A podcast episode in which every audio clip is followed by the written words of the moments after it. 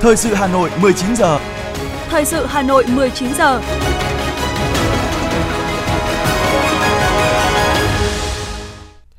Kính chào quý vị và các bạn. Bây giờ là chương trình thời sự của Đài Phát thanh và Truyền hình Hà Nội. Chương trình tối nay thứ bảy ngày 18 tháng 3 có những nội dung chính sau đây.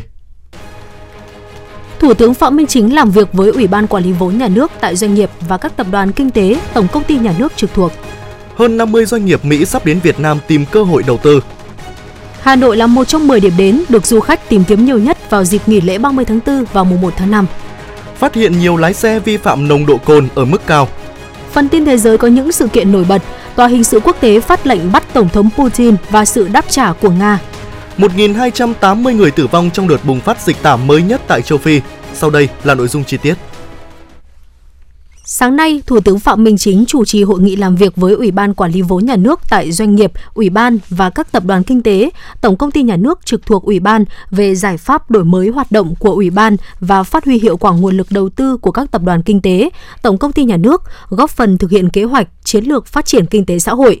Phát biểu kết luận, Thủ tướng Phạm Minh Chính nêu rõ, hội nghị được tổ chức nhằm thực hiện kết luận của Bộ Chính trị để nâng cao hơn nữa chất lượng, hiệu quả hoạt động, sản xuất kinh doanh của các tập đoàn, tổng công ty, phục vụ phục hồi nhanh và phát triển bền vững kinh tế xã hội, tiếp tục triển khai nhiệm vụ phát triển kinh tế xã hội năm 2023, năm bản lề có ý nghĩa quan trọng trong việc thực hiện nghị quyết Đại hội 13 của Đảng, nghị quyết của Quốc hội về kế hoạch phát triển kinh tế xã hội 5 năm 2021-2025 Trước việc phân tích các nguyên nhân chủ quan và khách quan của các tồn tại, hạn chế của các đại biểu, Thủ tướng chỉ ra ba nguyên nhân chủ quan lớn. Vướng mắc lớn nhất là về pháp lý, sự phối hợp giữa các bộ ngành để xử lý các khó khăn. Vướng mắc nói chung là chưa thật sự chặt chẽ, có hiệu quả, cần sự nỗ lực, cố gắng, chủ động hơn nữa của Ủy ban và các doanh nghiệp. Trong khi đó, Ủy ban là mô hình mới, cần tiếp tục được nghiên cứu để hoàn thiện hơn. Thủ tướng nhấn mạnh, việc triển khai nhiệm vụ năm 2023 có khó khăn, thách thức đan xen cơ hội và thuận lợi, nhưng khó khăn thách thức nhiều hơn. Để phát huy hiệu quả nguồn lực đầu tư của các tập đoàn kinh tế, tổng công ty trong việc thực hiện chủ trương, đường lối, chính sách, pháp luật của Đảng, Nhà nước, Thủ tướng đề nghị 19 tập đoàn tổng công ty nâng cao nhận thức và trách nhiệm chính trị với tài sản, nguồn vốn của nhà nước, đẩy mạnh triển khai các dự án đầu tư lớn, trọng điểm, góp phần thực hiện chính sách tiền tệ chắc chắn, chủ động, linh hoạt, hiệu quả, phối hợp đồng bộ chặt chẽ với chính sách tài khóa mở rộng hợp lý, có trọng tâm, trọng điểm và các chính sách khác, điều hành cân bằng hợp lý, hiệu quả giữa tỷ giá với lãi suất, giữa kiểm soát lạm phát với tăng trưởng, giữa chính sách tiền tệ và chính sách tài khóa, giữa tình hình trong nước và ngoài nước. Sáng cùng ngày tại Hà Nội, Trung ương Hội Người Cao Tuổi Việt Nam đã tổ chức hội nghị trực tuyến toàn quốc quán triệt nghị quyết hội nghị lần thứ 6 Ban chấp hành Trung ương Đảng khóa 13 và giới thiệu cuốn sách Kiên quyết kiên trì đấu tranh phòng chống tham nhũng tiêu cực, góp phần xây dựng Đảng và nhà nước ta ngày càng trong sạch vững mạnh của Tổng Bí thư Nguyễn Phú Trọng. Dự và quán triệt nghị quyết tại hội nghị có Ủy viên Bộ Chính trị, Thường trực Ban Bí thư, Trưởng Ban Tổ chức Trung ương Trương Thị Mai,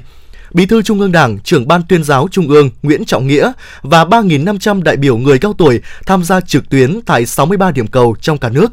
Tại hội nghị, các đại biểu đã được nghe Thường trực Ban Bí thư, trưởng Ban Tổ chức Trung ương Trương Thị Mai thông tin và định hướng chung về người cao tuổi Việt Nam, đánh giá vai trò của người cao tuổi, sự quan tâm của Đảng, Nhà nước đối với người cao tuổi. Đặc biệt, đồng chí đã nhấn mạnh về già hóa dân số ở Việt Nam đang diễn ra rất nhanh. Từ đó, hội người cao tuổi các cấp phải chủ động phối hợp với các cấp ủy, các ngành tiếp tục triển khai thực hiện và sớm có các chủ trương chính sách nhằm bảo vệ, chăm sóc và phát huy vai trò người cao tuổi ngày càng tốt hơn về sức khỏe, đời sống vật chất và tinh thần tạo động lực để người cao tuổi cả nước tiếp tục đóng góp, phát huy trí tuệ, kinh nghiệm, nêu gương sáng trong phong trào thi đua tuổi cao gương sáng và được hưởng tuổi già trong tôn trọng an sinh xã hội. Cũng tại hội nghị, trưởng ban tuyên giáo Trung ương Nguyễn Trọng Nghĩa đã quán triệt các nội dung chính của nghị quyết hội nghị lần thứ 6 Ban chấp hành Trung ương Đảng khóa 13 thông tin tình hình kinh tế xã hội trong nước và thế giới. Những nội dung được truyền đạt tại hội nghị có ý nghĩa hết sức quan trọng đối với cán bộ chủ chốt, người cao tuổi tiêu biểu trong cả nước để tiếp tục nêu cao tinh thần, trách nhiệm triển khai nghiên cứu, học tập, quán triệt, tuyên truyền và thực hiện các văn kiện hội nghị lần thứ 6 Ban chấp hành Trung ương Đảng khóa 13, góp phần đưa nghị quyết sớm đi vào cuộc sống. Thưa quý vị và các bạn, qua đánh giá tình hình thi hành luật thủ đô trong thời gian qua để nhận diện những hạn chế bất cập, khó khăn vướng mắc, kiến nghị các giải pháp nâng cao hiệu quả thi hành luật và đề xuất việc sửa đổi, bổ sung luật cho phù hợp với tình hình mới, Hà Nội đã đề xuất 9 chính sách mới, đặc thù, vượt trội cho dự thảo luật thủ đô. Đây là những nội dung mới hướng đến việc phân quyền, phân cấp mạnh mẽ trên các lĩnh vực, đồng thời đề xuất nhiều giải pháp chính sách đặc thù, vượt trội, phù hợp với tình hình thực tiễn, định hướng phát triển đất nước, thủ đô trong giai đoạn mới. Luật thủ đô được Quốc hội thông qua ngày 21 tháng 11 năm 2012 và có hiệu lực từ ngày 1 tháng 7 năm 2013. Đây là văn bản pháp lý quan trọng quy định vị trí, vai trò, trách nhiệm và chính sách xây dựng, phát triển, bảo vệ thủ đô. Ngày 5 tháng 5 năm 2022, Bộ Chính trị ban hành nghị quyết số 15 về phương hướng nhiệm vụ phát triển thủ đô Hà Nội đến năm 2030, tầm nhìn đến năm 2045. Trong đó có yêu cầu hoàn thiện hệ thống pháp luật về thủ đô với cơ chế chính sách phù hợp, đáp ứng yêu cầu phát triển thủ đô trong giai đoạn mới. Sau gần 10 năm triển khai thi hành luật thủ đô cho thấy, các cấp các ngành, nhất là thành phố Hà Nội, đã dành sự quan tâm đặc biệt, tích cực, chủ động, triển khai đồng bộ, có trọng tâm, trọng điểm, xây dựng cơ chế phối hợp chặt chẽ, hiệu quả giữa các chủ thể trong tổ chức thi hành để sớm đưa luật vào cuộc sống, tạo lập đồng bộ các công cụ pháp lý trong xây dựng phát triển và quản lý thủ đô. Đồng chí Lê Hồng Sơn, Phó Chủ tịch Thường trực Ủy ban nhân dân thành phố cho biết. Ờ, cái luật thủ đô năm 2012 ấy, ờ, thì ờ, có một cái hệ thống chính sách tôi cũng đánh giá là rất là bao quát ờ, từ cái quy hoạch phát triển đô thị rồi đến câu chuyện bảo tồn các giá trị uh, phố cổ uh, các khu uh, đô thị lõi. Rồi uh, giảm tải cái dân số của nội đô. Và phát triển các đô thị vệ tinh và là một trung tâm đầu tàu kinh tế. Tức là cũng có thể là 16 17% GDP cả nước là Hà Nội hãy đóng góp. Đấy thì đó là một cái nỗ lực chung nhưng mà trong đó trong cái phần quan trọng là cái thể chế thể chế phù hợp với những cơ chế đặc thù. À, chúng tôi à, thấy rằng với một vị thế vai trò của thủ đô với rất nhiều cái tiềm năng thế mạnh thì một cơ chế đặc thù cho thủ đô mà phù hợp thì nó sẽ là một cái động lực để tạo cái đột phá. Và khi mà thủ đô chúng ta phát triển được ấy, thì nó sẽ là động lực đầu tàu à, đưa cả một cái vùng thủ đô và vùng đồng bằng sông Hồng chúng ta cùng phát triển và cả nước chúng ta phát triển. Luật thủ đô đã giúp cho Hà Nội có công cụ pháp luật riêng để tăng cường quản lý phát triển đô thị, tạo cơ chế để các ngành cùng tham gia với Hà Nội. Việc thực hiện các chính sách đặc thù theo quy định của luật bước đầu đã giúp cho thành phố chủ động trong quy hoạch, xây dựng, phát triển và quản lý phát triển thủ đô. Phó giáo sư tiến sĩ Bùi Thị An, Viện trưởng Viện Tài nguyên Môi trường và Phát triển Cộng đồng nhận định cái chuyện thay ra đổi thịt thì rõ ràng Hà Nội hiện đại lên rất nhiều nhưng Hà Nội vẫn giữ được cổ kính. Những cái với cái cái gọi là cái cốt lõi mà tôi nghĩ rằng à, Hà Nội cần phát triển tức là vấn đề gì? Vấn đề giáo dục. Hà Nội vẫn giữ được chất lượng giáo dục cũng tôi vấn đề văn hóa Hà Nội đã quan tâm. Đấy tôi cho hai. Vấn đề uh, môi trường thì cũng đã quan tâm rồi cho nên phải nói rằng hay vấn đề an ninh trật tự tôi cho là rất tốt. Thì có một cái thành phố nào mà khi các nguyên thủ quốc gia các nước đến dám chạy bộ ở bờ à, chạy bộ không? Ăn ra ăn ăn bún chả không? Tôi cho đấy là những cái điểm nhấn rất tốt mà đấy trong quá trình phải nói đây cũng là một phần là luật thủ đô là cũng đóng góp phần rất là lớn trong chuyện đấy. Tuy nhiên, vẫn còn một số hạn chế như việc triển khai lập chương trình phát triển đô thị còn chậm, còn thiếu giải pháp huy động nguồn lực trong cải tạo, chỉnh trang tại các khu vực đô thị cũ về hạ tầng kỹ thuật, công trình kiến trúc, nhà ở.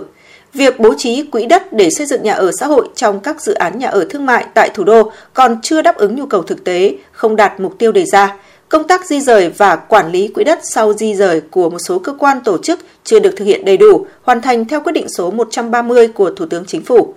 Để nâng cao hiệu quả thi hành luật, các bộ ngành địa phương có liên quan cần phát huy vai trò trách nhiệm nâng cao chất lượng công tác xây dựng, thi hành luật thủ đô, nghiên cứu đề xuất các chính sách cụ thể để xây dựng luật thủ đô phù hợp với thực tế. Theo Ủy ban nhân dân thành phố Hà Nội, qua đề xuất 9 chính sách xây dựng luật thủ đô sửa đổi trong quá trình xây dựng luật, Hà Nội mong các bộ ngành, cơ quan tiếp tục quan tâm giúp đỡ để Hà Nội phát triển, trở thành đầu tàu của vùng thủ đô, của vùng đồng bằng sông Hồng, khai thác tốt tiềm năng thế mạnh, xây dựng thủ đô phát triển nhanh và bền vững. 9 chính sách mới trong xây dựng luật thủ đô sửa đổi bao gồm tổ chức chính quyền thủ đô theo hướng tinh gọn, chuyên nghiệp, hiện đại, hoạt động hiệu lực hiệu quả, thu hút sử dụng nguồn nhân lực chất lượng cao phục vụ phát triển thủ đô, nâng cao năng lực tài chính ngân sách và huy động nguồn lực cho phát triển thủ đô, phát triển đô thị và cơ sở hạ tầng kỹ thuật giao thông của thủ đô, xây dựng phát triển nông nghiệp sinh thái, nông thôn hiện đại, nông dân văn minh, phát triển văn hóa và giáo dục thủ đô, huy động sử dụng phát triển tiềm lực khoa học và công nghệ, đổi mới sáng tạo, phát triển hệ thống y tế hiện đại và hệ thống an sinh xã hội thủ đô toàn diện, bao trùm và bền vững, liên kết phát triển vùng thủ đô trở thành khu vực phát triển nhanh, bền vững về kinh tế xã hội, xanh, văn minh, năng động, trở thành khu vực kinh tế trọng điểm của đất nước.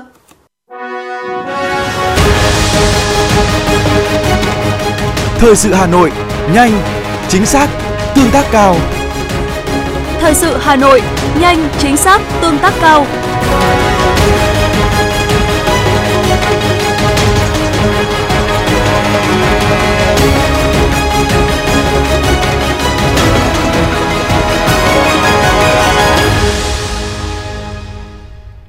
Chương trình thời sự xin được tiếp tục với những thông tin về kinh tế. Thưa quý vị và các bạn, đại diện của hơn 50 doanh nghiệp Mỹ, trong đó có các công ty quốc phòng, dược phẩm và công nghệ sẽ sang Việt Nam từ ngày 21 đến 23 tháng 3 để thảo luận về các cơ hội đầu tư và kinh doanh theo chương trình hàng năm do Hội đồng Kinh doanh Mỹ ASEAN tổ chức. Trong số các doanh nghiệp Mỹ tham gia chuyến đi, có công ty cung cấp dịch vụ xem phim trực tuyến Netflix, công ty đang có kế hoạch mở văn phòng tại Việt Nam, cùng nhiều công ty đã có hoạt động kinh doanh hoặc sản xuất tại Việt Nam như Apple, Coca-Cola, PepsiCo và đang có kế hoạch mở rộng hoạt động tại thị trường Việt Nam. Ngoài ra tham gia chương trình của Hội đồng Kinh doanh Mỹ ASEAN còn có các công ty sản xuất chất bán dẫn, các hãng dược phẩm Pfizer, Johnson Johnson, nhà sản xuất thiết bị y tế Abbott, công ty tài chính Visa, ngân hàng Citibank, các hãng hãng công nghệ điện toán đám mây Meta và Amazon Web Service. Bộ Công Thương vừa ban hành kế hoạch hỗ trợ pháp lý cho doanh nghiệp nhỏ và vừa năm 2023. Theo kế hoạch, Bộ sẽ đẩy mạnh cung cấp thông tin pháp luật, tư vấn pháp luật và tiếp nhận vướng mắc, giải đáp pháp luật cho doanh nghiệp, tập huấn, bồi dưỡng kiến thức pháp luật cho doanh nghiệp. Thông qua đó giúp doanh nghiệp nắm bắt kịp thời, đầy đủ các quy định pháp luật trong lĩnh vực Bộ Công Thương quản lý, tạo hành lang pháp lý an toàn, hiệu quả cho hoạt động và phát triển của doanh nghiệp – các hoạt động lĩnh vực ưu tiên hỗ trợ pháp lý cho doanh nghiệp nhỏ và vừa gồm cung cấp thông tin cho doanh nghiệp, công nhận và công bố mạng lưới tư vấn viên pháp luật ngành công thương, tiếp nhận nghiên cứu các kiến nghị của doanh nghiệp, đề xuất sửa đổi, bổ sung, ban hành mới hoặc trình cấp có thẩm quyền sửa đổi, ban hành các văn bản quy phạm pháp luật, phối hợp với Bộ Tư pháp triển khai các hoạt động hỗ trợ pháp lý liên ngành cho doanh nghiệp nhỏ và vừa tại chương trình hỗ trợ pháp lý cho doanh nghiệp nhỏ và vừa giai đoạn 2021-2025. Thưa quý vị và các bạn, giữa tuần qua, Ngân hàng Nhà nước Việt Nam phát đi thông cáo điều chỉnh giảm 1% đối với một số lãi suất điều hành và giảm 0,5% lãi suất cho vay ngắn hạn tối đa bằng đồng Việt Nam đối với khách hàng vay để đáp ứng nhu cầu vốn phục vụ một số lĩnh vực ngành kinh tế quy định. Giới phân tích đánh giá quyết định giảm một số loại lãi suất điều hành của ngân hàng nhà nước sẽ góp phần khơi thông thị trường vốn và hỗ trợ cho mục tiêu tăng trưởng kinh tế năm 2023 cũng như những cân đối lớn cho các năm tiếp theo. Theo các chuyên gia, việc điều chỉnh giảm các mức lãi suất điều hành là giải pháp linh hoạt phù hợp với điều kiện hiện nay để thực hiện mục tiêu phục hồi tăng trưởng kinh tế của Quốc hội và Chính phủ. Đồng thời, việc điều chỉnh giảm trần lãi suất cho vay ngắn hạn tối đa bằng đồng Việt Nam đối với các lĩnh vực ưu tiên xuống 0,5% một năm tạo điều kiện để doanh nghiệp, người dân tiếp cận vốn vay với chi phí thấp hơn trong các lĩnh vực ưu tiên theo chủ trương của chính phủ. Đây cũng là bước đi quan trọng định hướng cho xu hướng giảm lãi suất của thị trường trong thời gian tới, góp phần thúc đẩy tăng trưởng kinh tế. Mặc dù đã giải tỏa một phần lo âu của doanh nghiệp khi phải vay lãi suất cao, nhưng trong bối cảnh lạm phát vẫn rình rập và quan điểm tăng lãi suất của Fed vẫn chưa giảm tính chất diều hâu. Quyết định trên được cho là sự lựa chọn khó khăn của nhà điều hành chính sách tiền tệ. Chuyên gia kinh tế tiến sĩ Nguyễn Trí Hiếu cho rằng đây là một động thái đi tắt đón đầu của ngân hàng nhà nước. Hình như là để mà phản ứng lại cái việc hai ngân hàng ở bên Mỹ sụp đổ và cái việc mà sụp đổ của hai ngân hàng ở bên Mỹ là vì cái lãi suất cao. Nó đã làm giảm cái giá trị trái phiếu mà ngân hàng Silicon Valley ở bên Mỹ nắm giữ và đưa đến cái sự thiệt hại của Silicon Valley. Có thể nói là một cái động thái mà chúng ta thường gọi là đi tắt đón đầu đó. Tức là ngân hàng nhà nước chạy trước sự quan tâm sự lo lắng của thị trường bằng cách là uh, giảm lãi suất để cho một đưa ra một cái tín hiệu là ngân hàng nhà nước Việt Nam đang tìm cách giảm lãi suất. Theo ngân hàng nhà nước, việc giảm lãi suất điều hành là bước đi quan trọng trên cơ sở cân nhắc các yếu tố vĩ mô trong nước và thế giới khi lạm phát có dấu hiệu hạ nhiệt, thanh khoản hệ thống ổn định. Theo các chuyên gia, việc giảm lãi suất điều hành sẽ là dư địa, là tiền đề để các tổ chức tín dụng giảm lãi suất cho vay, đồng hành cùng doanh nghiệp và người dân góp phần thúc đẩy tăng trưởng kinh tế. Ông Ngô Minh Đức, giám đốc công ty cổ phần đầu tư tài chính LCTV Investment cho biết. Trong bối cảnh lạm phát thế giới tiếp tục tăng cao thì cái nỗ lực giảm lãi suất của ngân hàng nhà nước, đây là một, được đánh giá là một trong những cái cố gắng rất lớn của chính phủ cũng như ngân hàng nhà nước Việt Nam trong việc là vừa kiềm chế lạm phát vừa đạt cái mục tiêu là thúc đẩy nền kinh tế và khiến cho cái lãi suất giảm, giúp cho các doanh nghiệp tiết giảm được chi phí cũng như là tiếp cận được cái vốn vay từ đó thúc đẩy tăng trưởng. Đầu tháng 3 năm 2023, các ngân hàng thương mại đã tiếp tục đồng thuận giảm lãi suất tiền gửi để có điều kiện giảm lãi suất cho vay hỗ trợ doanh nghiệp, nền kinh tế phục hồi sản xuất kinh doanh. Ngân hàng Nhà nước cũng đã thông báo chỉ tiêu tăng trưởng tín dụng năm 2023 cho từng tổ chức tín dụng với mục tiêu tăng trưởng tín dụng toàn hệ thống năm 2023 khoảng 14 đến 15%, có điều chỉnh phù hợp với diễn biến tình hình thực tế. Tuy nhiên, các chuyên gia và doanh nghiệp vẫn kỳ vọng mặt bằng lãi suất huy động và cho vay sẽ được điều chỉnh giảm thêm trong thời gian tới. Chuyên gia kinh tế tiến sĩ Nguyễn Minh Phong nhìn nhận.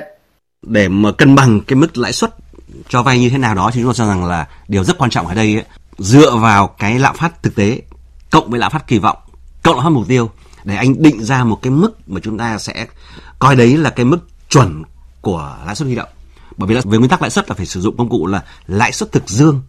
tức là huy động tiền tiết kiệm với một mức lãi suất cao hơn là mức lạm phát thứ hai nữa là anh cho vay phải cao hơn lãi suất à, huy động để nó đảm bảo cái thực dương thì với tinh thần đấy thì rõ ràng là hiện nay chúng ta đặt kỳ vọng mục tiêu lạm phát năm nay khoảng 4 đến 5 phần trăm thì mức huy động phải là từ 7 đến 8 phần trăm và do đó cho vay ấy, thì nó tùy theo từng ngân hàng. Việt Nam hiện nay rất đáng tiếc là các ngân hàng chủ yếu tập trung vào thu lợi nhuận từ chênh lệch lãi suất cho vay và huy động. Do đó là cái mức chênh lệch rất là cao, thường là 3 trên 3%. Mặc dù vậy, Ngân hàng Nhà nước cho rằng cũng không chủ quan với áp lực lạm phát gia tăng trong bối cảnh lạm phát 2 tháng đầu năm 2023 đã tăng sát mục tiêu 4,5%, lạm phát toàn cầu được dự báo tiếp tục duy trì ở mức cao. Trong bối cảnh mặt bằng giá cả hàng hóa cơ bản chưa có nhiều biến động, lạm phát tháng 3 của Việt Nam được các chuyên gia kỳ vọng vẫn ở trong tầm kiểm soát.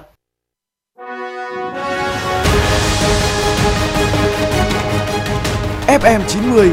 cập nhật trên mọi cung đường. FM90 cập nhật trên mọi cung đường.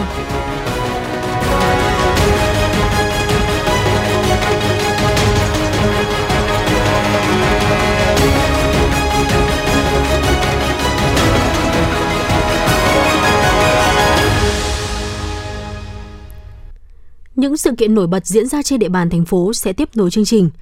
Thưa quý vị và các bạn, sáng nay tại khu vực Hồ Hoàn Kiếm, Bộ Công Thương đã phát động giải chạy và công bố các hoạt động hưởng ứng chiến dịch giờ trái đất năm 2023. Hơn 1.000 cán bộ, công chức, viên chức Bộ Công Thương và các bộ ngành liên quan, đại diện các tổ chức trong và ngoài nước, doanh nghiệp, hiệp hội ngành hàng và người dân đã tham gia hưởng ứng. Thứ trưởng Bộ Công Thương Đặng Hoàng An cho biết, chiến dịch giờ trái đất mang thông điệp tiết kiệm điện thành thói quen nhằm tiếp tục nâng cao nhận thức của người dân về tiết kiệm năng lượng, bảo vệ môi trường. Đây cũng là thông điệp của chương trình tiết kiệm điện giai đoạn 2020-2025 với mong muốn người dân doanh nghiệp cùng chung tay bảo vệ môi trường, tiết kiệm năng lượng, hướng tới mục tiêu phát thải dòng bằng không vào năm 2050 theo cam kết của Việt Nam tại hội nghị lần thứ 26 các bên tham gia Công ước khung của Liên Hợp Quốc về biến đổi khí hậu. Tại buổi lễ, các đại biểu đã thực hiện nghi thức phát động chiến dịch giờ trái đất năm 2023. Trong khuôn khổ chương trình, giải chạy hưởng ứng chiến dịch giờ trái đất 2023 đã không chỉ là người hưởng ứng sự kiện mà trở thành những đại sứ lan tỏa tinh thần thông điệp tiết kiệm điện thành thói quen để 365 ngày trong năm đều là giờ trái đất.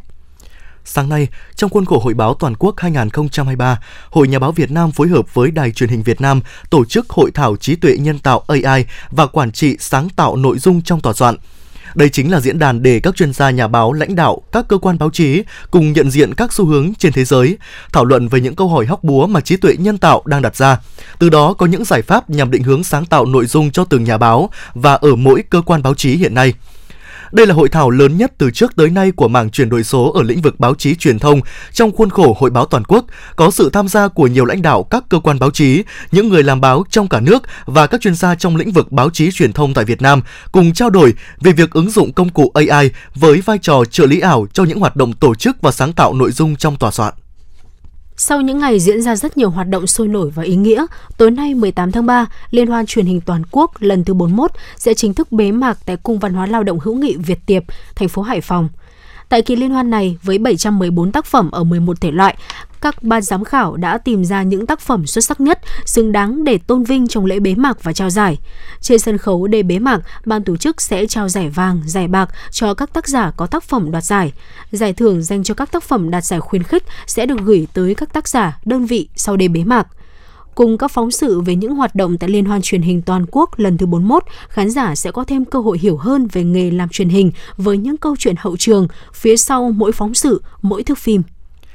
Trang Booking.com vừa đưa ra danh sách những điểm đến được du khách tìm kiếm nhiều nhất vào dịp nghỉ lễ 30 tháng 4 mùng 1 tháng 5 sắp tới, dựa trên đánh giá của du khách. Thành phố Hà Nội là một trong 10 điểm đến trong danh sách này. Theo Booking.com, trong những kỳ nghỉ lễ của cả nước, các thành phố lớn như Hà Nội, thành phố Hồ Chí Minh sẽ tổ chức các lễ kỷ niệm và hoạt động đặc biệt. Vì thế, những kỳ nghỉ kiểu tại chỗ staycation sẽ là lựa chọn tốt. Nếu ở Hà Nội, du khách có thể tranh thủ ghé thăm nhiều di tích di sản như Văn Miếu, Hoàng Thành Thăng Long, Thăng Long Tứ Trấn, các tour du lịch ẩm thực đường phố. Đối với những điểm đến ở nước ngoài trong dịp nghỉ lễ tới, du khách có thể có xu hướng tìm kiếm nhiều điểm đến ở châu Á, trong đó Nhật Bản là điểm đến hàng đầu được người Việt lựa chọn khi đi du lịch quốc tế.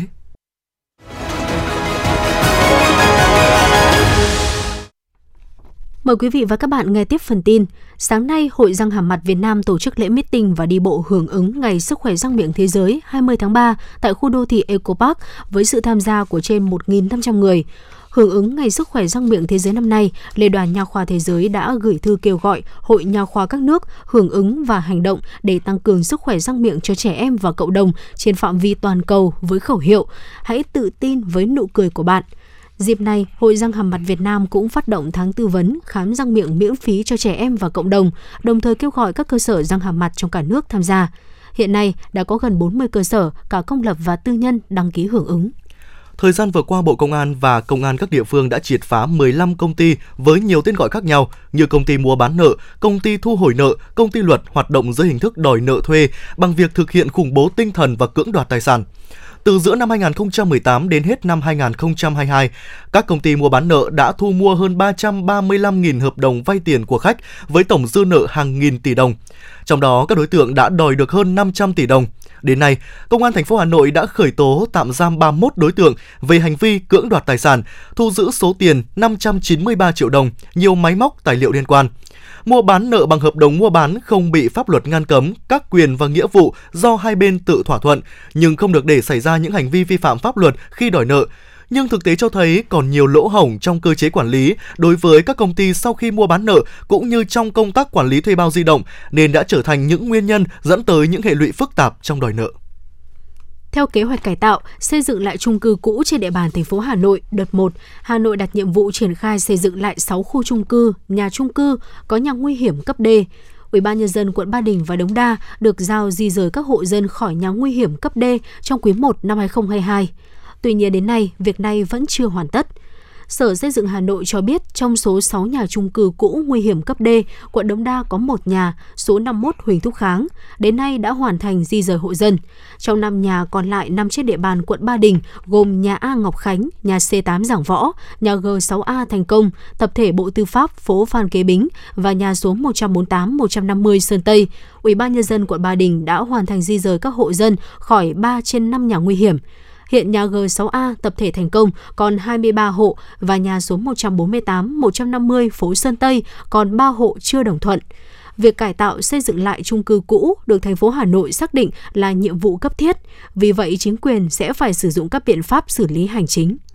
Hôm nay, Phòng Cảnh sát Giao thông Công an thành phố Hà Nội thông tin, qua công tác xử lý nồng độ cồn theo cách kết hợp các tổ công khai xử lý và hóa trang khi trinh sát, đã liên tục phát hiện nhiều lái xe vi phạm ở mức cao. Đáng chú ý, trong quá trình xử lý, lực lượng chức năng đã lập biên bản nhiều cán bộ vi phạm, thậm chí các lực lượng không nương nhẹ xử lý cả người thân của mình khi phát hiện có vi phạm. Phòng Cảnh sát Giao thông cho biết thêm, trong tuần qua trước khi làm nhiệm vụ, các trinh sát hóa trang được giao nhiệm vụ mặc thường phục đều được trang bị thiết bị ghi lại toàn bộ quá trình vi phạm của tài xế, đồng thời giữ liên lạc với các tổ tuần tra công khai.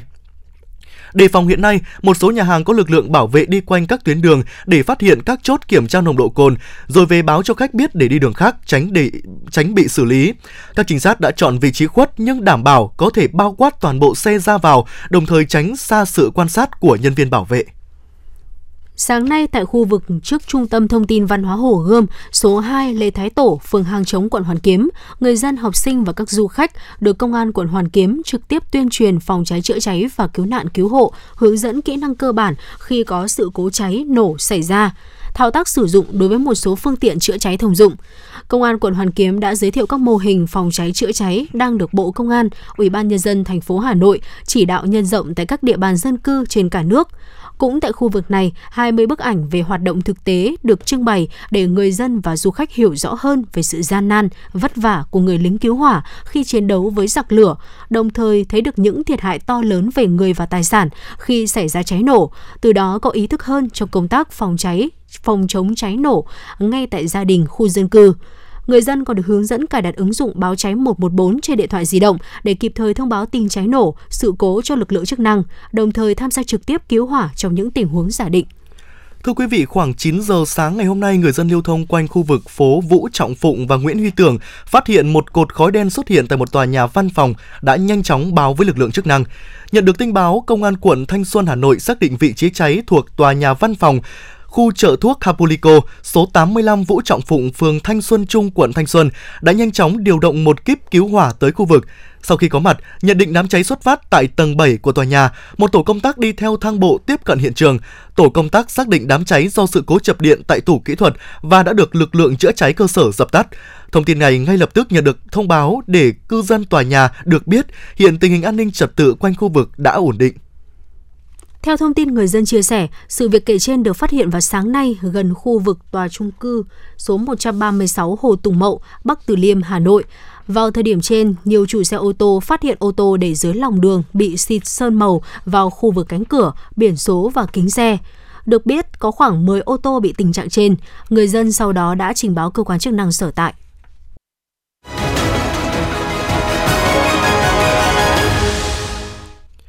Quý vị và các bạn đang nghe chương trình thời sự của Đài Phát thanh và Truyền hình Hà Nội. Phần tin thế giới sẽ tiếp nối chương trình. Thưa quý vị, Thủ tướng Thái Lan Prayut Chan-o-cha cho biết ông đã chuẩn bị một sắc lệnh để giải tán Hạ viện nhằm tiến tới tổng tuyển cử. Sắc lệnh này cần có sự chấp thuận của nhà vua Thái Lan và sẽ có hiệu lực sau khi được đăng tải trên công báo hoàng gia. Theo hiến pháp Thái Lan, cuộc tổng tuyển cử sẽ diễn ra trong vòng từ 45 đến 60 ngày sau khi Hạ viện giải tán. Theo Ủy ban bầu cử Thái Lan, cuộc tổng tuyển cử dự kiến diễn ra vào ngày 7 tháng 5 tới. Tòa hình sự quốc tế đã phát lệnh bắt Tổng thống Nga Vladimir Putin, cáo buộc ông phạm các tội ác chiến tranh tại Ukraine. Ngoài Tổng thống Nga Vladimir Putin, trong lệnh bắt của Tòa hình sự quốc tế còn có bà Maria Lvova Belova, ủy viên về quyền trẻ em của Nga với cùng tội danh. Phản ứng trước quyết định này, người phát ngôn Bộ Ngoại giao Nga Maria Zakharova gọi đây là một hành động vô nghĩa và không dựa trên bất kỳ cơ sở pháp lý nào. Tuần tới, chính phủ Pháp sẽ phải chịu một cuộc bỏ phiếu bất tín nhiệm tại Quốc hội nước này. Kế hoạch cải tổ tuổi hưu ở Pháp sẽ tăng tuổi về hưu thêm 2 năm, từ 62 lên 64 tuổi. Chính phủ Pháp cho rằng việc cải tổ này là cần thiết để đảm bảo hệ thống lương hưu không bị vỡ. Hơn 300 người đã bị bắt giữ trên khắp nước Pháp trong đêm biểu tình bạo loạn 17 tháng 3, khi những người biểu tình đốt phá ở nhiều thành phố lớn để phản đối việc chính phủ của Tổng thống Macron phê chuẩn luật tăng tuổi hưu mà không cần thông qua Quốc hội. Theo dữ liệu chính thức được công bố, giá lương thực ở Phần Lan đã tăng kỷ lục 16,3% vào tháng 2 năm 2023. Cơ quan thống kê Phần Lan nhận định con số này đã thể hiện mức tăng giá cao nhất kể từ năm 1964. Quốc gia EU này đã chìm vào suy thoái trong quý 4 năm 2022 sau khi GDP sụt giảm nhiều hơn dự kiến trong khoảng thời gian 3 tháng trước đó. Dữ liệu chính thức cho thấy sự suy giảm được dẫn dắt bởi xuất khẩu, đầu tư và tiêu dùng. Các nhà kinh tế dự báo nền kinh tế Phần Lan sẽ suy thoái nhẹ trong năm nay trước khi phục hồi vào năm 2024. Trung tâm Kiểm soát Dịch bệnh châu Phi cho biết trong đợt dịch tả đang bùng phát tại một số quốc gia thuộc châu lục này, giới chức y tế đã ghi nhận tổng cộng 53.660 ca mắc bệnh kể từ tháng 2 vừa qua đến nay, trong đó có 1.282 ca tử vong. Cơ quan y tế chuyên ngành của châu Phi gồm 55 thành viên này cảnh báo dịch tả cũng đang có khả năng lây lan xuyên biên giới ở các quốc gia Đông Phi.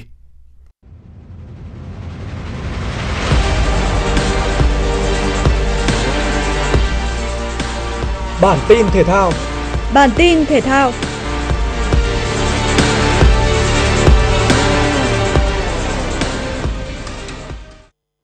U23 Việt Nam sẽ dự Doha Cup để làm bước chạy đà hướng tới mục tiêu giành huy chương vàng SEA Games 32. Ngày hôm qua, thầy trò huấn luyện viên Tuse đã có buổi tập cuối cùng tại Hà Nội trước khi khởi hành. Theo lịch trình đã được VFF và huấn luyện viên Tuse thống nhất, toàn đội sẽ lên đường sang Qatar vào ngày hôm nay. U23 Việt Nam sẽ chia thành hai nhóm di chuyển. Nhóm đầu tiên khởi hành trên chuyến bay vào lúc 9 giờ sáng và nhóm còn lại khởi hành lúc 19 giờ 30 cùng ngày. Các thành viên của đoàn tiền trạm VFF cũng đã lên đường sang Qatar để chuẩn bị công tác hậu cần, kiểm tra điều kiện ăn ở, tập luyện và đón đội sang thi đấu. Vào lúc 2 giờ 45 phút dạng sáng ngày 23 tháng 3, Khuất Văn Khang và đồng đội sẽ đá trận gia quân gặp U23 Iraq ở sân vận động Al Lượt trận thứ hai, đối thủ của các chiến binh sao vàng là U23 UAE và U23 Iraq cũng đã đều chốt danh sách dự giải và chuẩn bị xong kế hoạch cho giải giao hữu quốc tế Dubai Cup. Điều bất ngờ là huấn luyện viên Tuchel chỉ mang theo toàn bộ cầu thủ ở độ tuổi U22 sang Qatar lần này.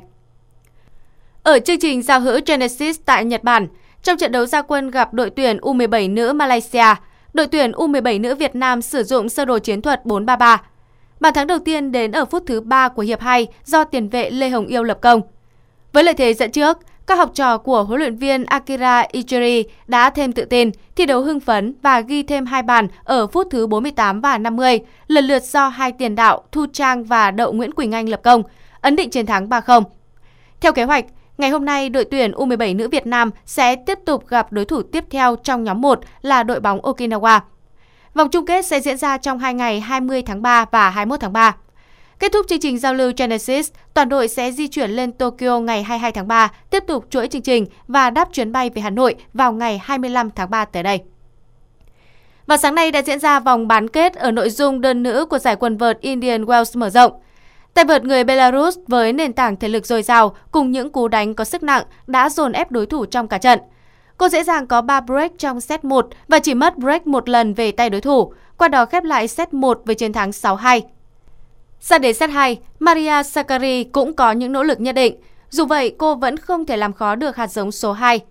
Arina Sabalenka tiếp tục có một set đấu thuyết phục nữa và vượt qua tay vợt người Hy Lạp với tỷ số 6-3.